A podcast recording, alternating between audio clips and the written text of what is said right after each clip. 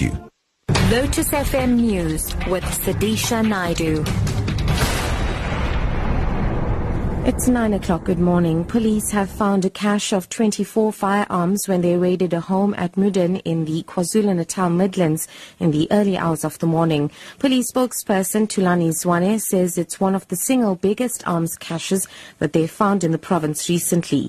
Zwane says members of the elite National Intervention Unit swooped on the home at 4 o'clock this morning after the police received a tip-off.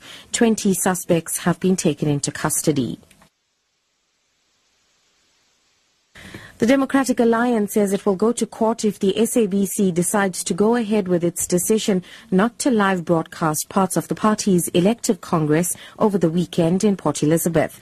21 candidates are contesting for the six leadership positions. Four of the 21 contestants are competing for the position of outgoing federal leader Helen Zille. The DA's James Selfe.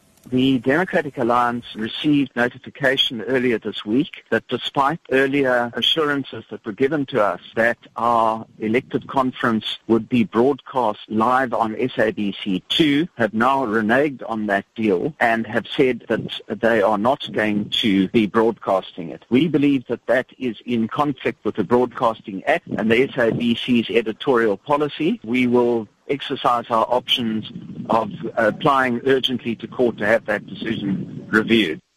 SABC spokesperson Kaiser Kganyago says the DA's elective congress will be broadcast live on its 24-hour news channel.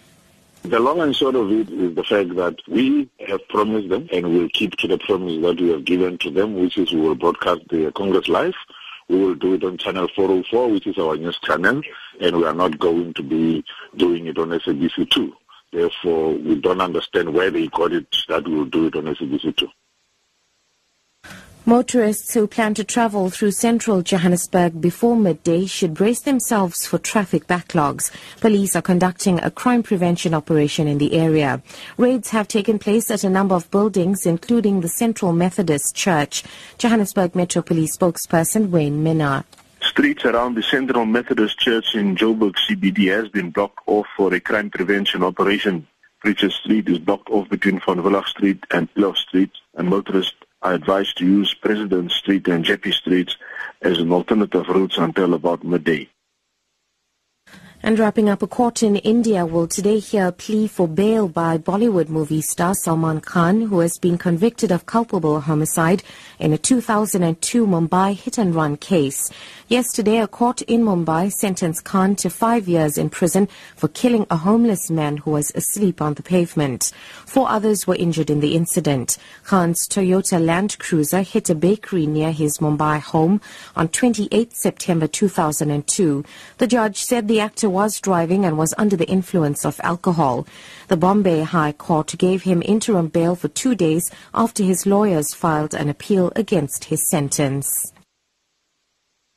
Top story police have found a cache of 24 firearms when they raided a home at Muden in the KwaZulu-Natal Midlands in the early hours of the morning.